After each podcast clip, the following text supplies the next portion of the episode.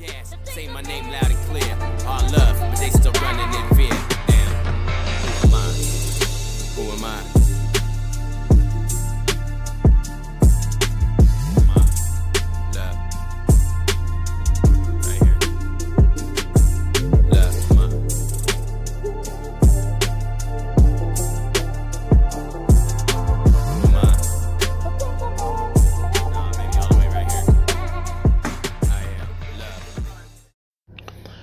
Thank you for tuning in to Our Black Voices Matter. We can't remain silent. We must speak up. So let the conversation begin. Testing one, two, three, four. This is Mashawn D. Simon, co host of Before Nine, the podcast. That is Mashawn, M A S H A U N D, period, Simon, S I M O N. Mashawn D. Simon, co host of Before Nine, the podcast. What are my thoughts on the murders of Ahmaud Arbery and George Floyd? Well, let me start here by saying that I have refused to watch any of the video footage of both of those um, deaths at the hands of individuals who are were either sworn to protect and serve or adjacent to those who were sworn to protect and serve. In the instance of Ahmaud Arbery, who one of the men who have been charged as a form, former police officer, um, I have refused to watch the footage mostly because um, I just haven't I have not I have not wanted to be witness to another situation to where a black body has been squeezed. Um, the life of a black body has been squeezed to death, if you will, um, lynched modern in a very modern day um, capacity. Um, and so I think because I have refused to watch the videos, that says a lot about what my thoughts are on their murders. In some ways, I feel like Ahmaud Arbery's almost parallels almost mirrors Trayvon, Trayvon Martin, um, who was killed by George Zimmerman years ago. And Trayvon's murder sits with me or stays with me because Trayvon was killed on my birthday. Um, on the same night that I was celebrating another year of life, Trayvon was fighting for his life. And so that one always has impacted me in a very different kind of way than any of these murders, if I'm really being honest.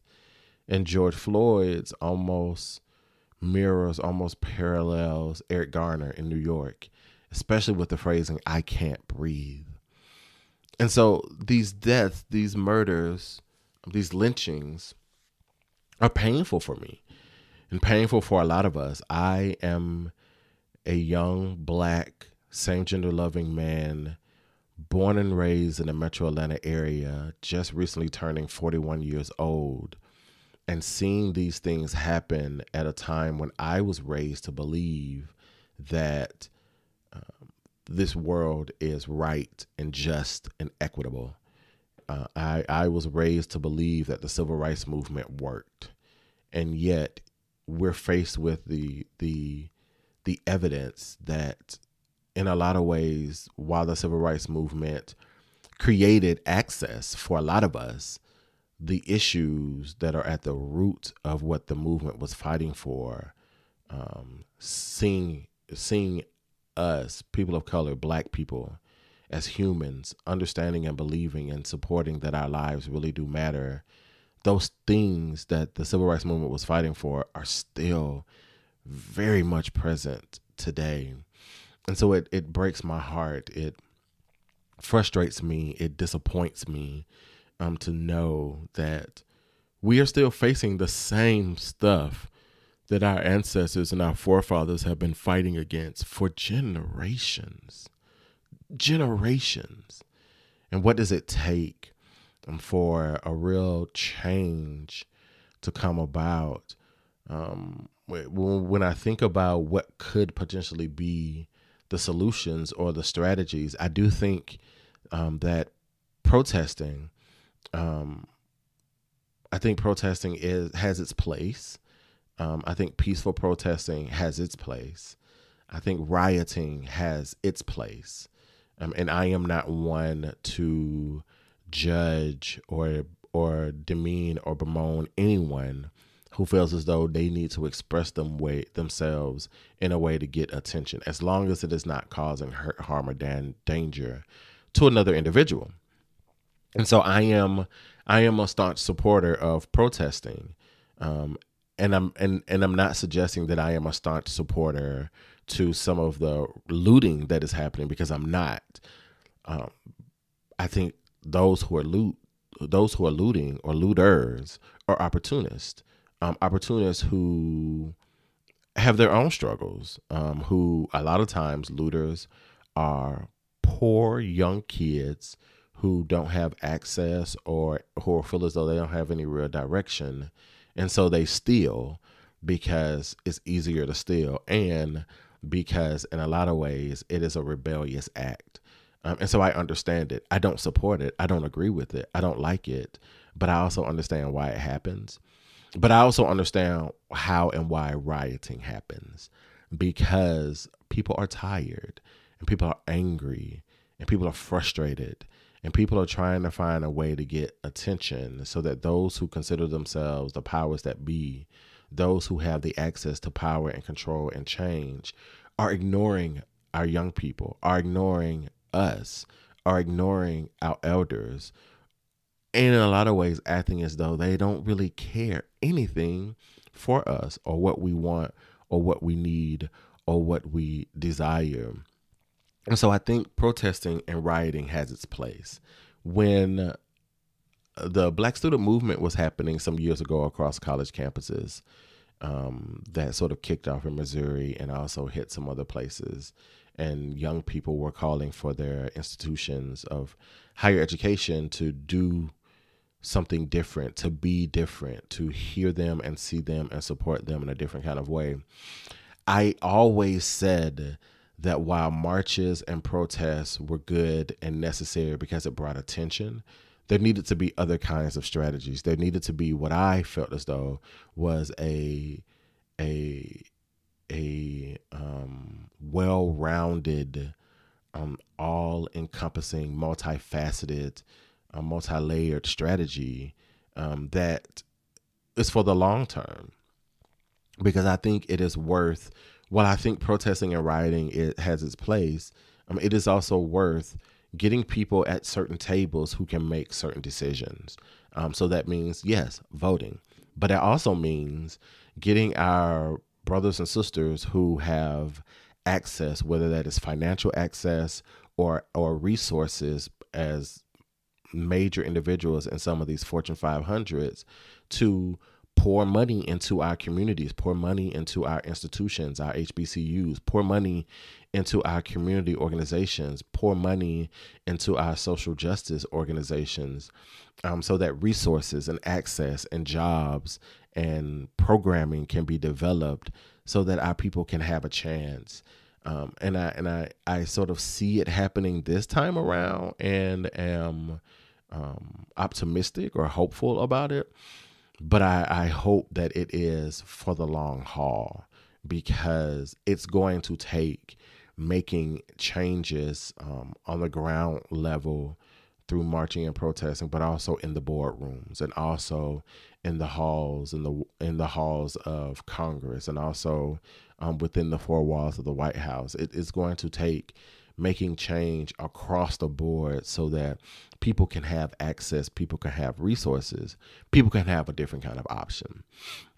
And so I very much am still sort of holding on to those thoughts from so long ago and hoping um, and praying that our people are figuring out a different kind of way of doing things in the same way that um, those that have had access have done things for so long. Because let's be very honest, um, white people, the, the majority, have been creating opportunity and space and resources and access for their people for generations. And so it's time that we do it as well. It's time that those those of us, um, people of color, black people, um, capital B, black people, those of us who are celebrities and have millions and billions of dollars um, should be giving in large amounts to our HBCU, should be giving in large amounts to our community organizations, should be creating spaces where our young people can have jobs and learn skills and grow and step up the ladder um, and and be mentored in, in in finding ways of creating organizations and access and resource and power for themselves and then pouring that back into the community. So I think it's going to have to take all of that, all of us sort of saying, we want to do something differently. We want to support in a different kind of way, and this is how we do it, in order for us to get some real, um, um, real traction to any kind of change um, that we're trying to see in the world. Um, I think also that it is necessary to have a very real conversation around this topic of defunding police and cutting law enforcement budgets. I say that because I'm not I'm not one who is like we need to get rid of all police departments. No. And I think that is what's happening with this narrative right now. That is what's happening. That is that is how narratives get stolen and altered and we lose support when those controlling the message um, are capable of flipping and spinning in a certain kind of way.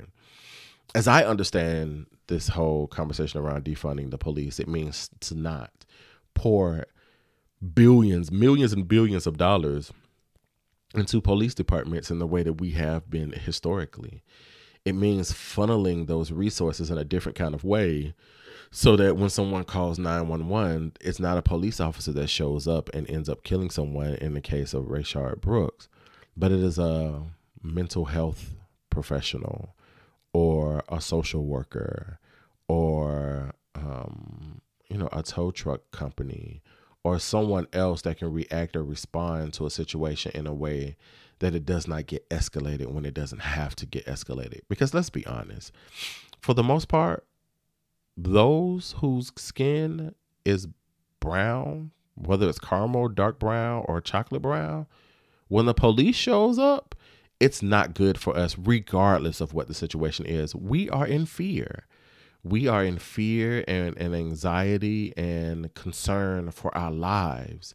And if so, and so it makes no sense to have a police officer show up for a situation that is not criminal or an emergency in a sense where someone with a gun or a taser needs to show up.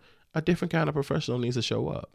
And so, why don't we take some of the resources that have been poured into our um, law enforcement budgets and funnel it somewhere else to where um, you can have more social workers who respond to mental health issues, or you can have more caseworkers respond to domestic violence situations, or some other kind of professional that can de-escalate a situation that in a manner that does not result in someone being tased or shot.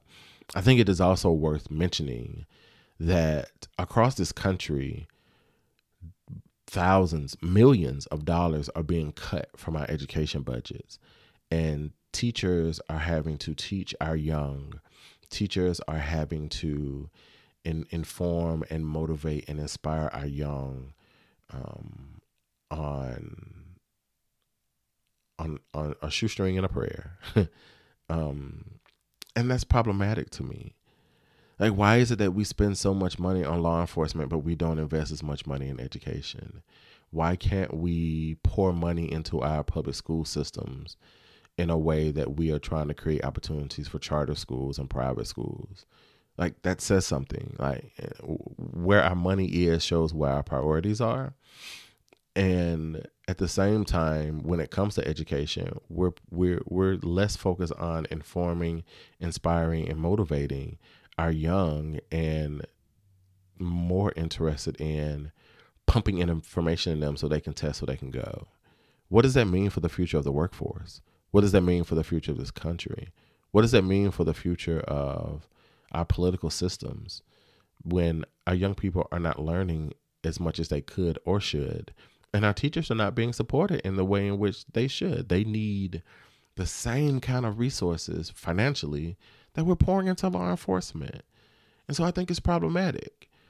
And so I'm supporting this this notion of defunding law enforcement or, or, or defunding police departments because I understand it through the lens of creating um, access or resources for other areas and other entities so that we can be more effective in what we're doing and in what we're trying to do. And I think that is necessary. And I think if we truly want to be uh, a nation that is fair and just and equitable, then our practices, our actions with our with our resources, with our monies, um, need to show that we care about people's well-being, about our young people's education, and about um, our people having access in a way that they have not had before. So, yeah, um, I have hope, um, but I'm also a realist. I, as I stated earlier, am 41 years old. I've had a great number of experiences throughout my life. Um, I've had to think in a lot of ways. In what ways have I been a victim of any form of racism or police harassment? Um, I I have had my fair share of discriminatory situations um, in hiring practices, um, on the job, um, by people who were supposed to be my managers, my bosses, my leaders, my trainers, um, who treated me a certain way or did not allow for me opportunities or access or resources um, in certain ways. And sometimes it has something to do with the color of my skin, and other times it had to do with the amount of education I have, and other times it had to do with my sexual identity. Um, I have been a victim in a lot of ways. Um, have I ever been po- harassed by the police? Um, there have been moments. Um, I can remember in particular driving through South Carolina one time on a road trip and being pulled over um, and being asked if I was all right with my car being searched and just sort of being like why? Like what what what is the reasoning behind this? Um I can remember a, a time not too long ago where I got pulled over in South Georgia on my way to Orlando and um, just the way the police officer handled me and talked to me and um, the things that they asked me to do and the questions that they asked and sort of just the way he um, what's the word I'm looking for? The way he exercised his authority um, was very threatening to me. And so I was clear it had something to do with the assumptions that he had made about me because of my race. I I like a lot, a lot of people have been impacted in a lot of ways um, because of um, the issues that we face as a country um, in areas of difference and access and equity and justice and fairness. And so I have hope. I have hope that um, something changes. I have hope that the, what this country says about itself in its in its ruling documents, we truly do start to live as and live under. Um, as as someone who is same gender loving, um, I always find myself so terribly conflicted when there's a win for the LGBT community, especially with some of these Supreme Court rulings. Um, but then on the flip side, um, my people, my black people, my my African diaspora cousins um, are being slain, um, being neglected, um, being mistreated by the very same people um, who have sworn to protect and serve. It it conflicts me terribly. Um, it it it hurts and bothers me because I want to celebrate on one side because I'm a part of one community that seems to be getting um, some sort of um, peace and obtaining some sort of wins or celebrations, while at the same time, um, my people are being lynched. Um, and it's not just my black men, my black brothers, but also my black trans sisters and brothers. Um, and that's painful for me and that's problematic for me. And I think we just need to do better and be better. So I'm proud of my people. I'm proud of those that are out protesting and marching and making their presence known. I'm proud of those that are creating opportunities, like a friend of mine, of doing a support racism bake sale. I'm proud of those who are finding ways to be supportive of the movement. And I'm proud of those organizations that are saying we're going to put our money where our mouth is. Um, so I'm hopeful. Um, I'm hopeful that all of this results in a world that um, is fair and equitable and um, sees us all as worthy individuals and worthy people um, and, and worthy um, contributors to the greater good and the greater society. So, yeah.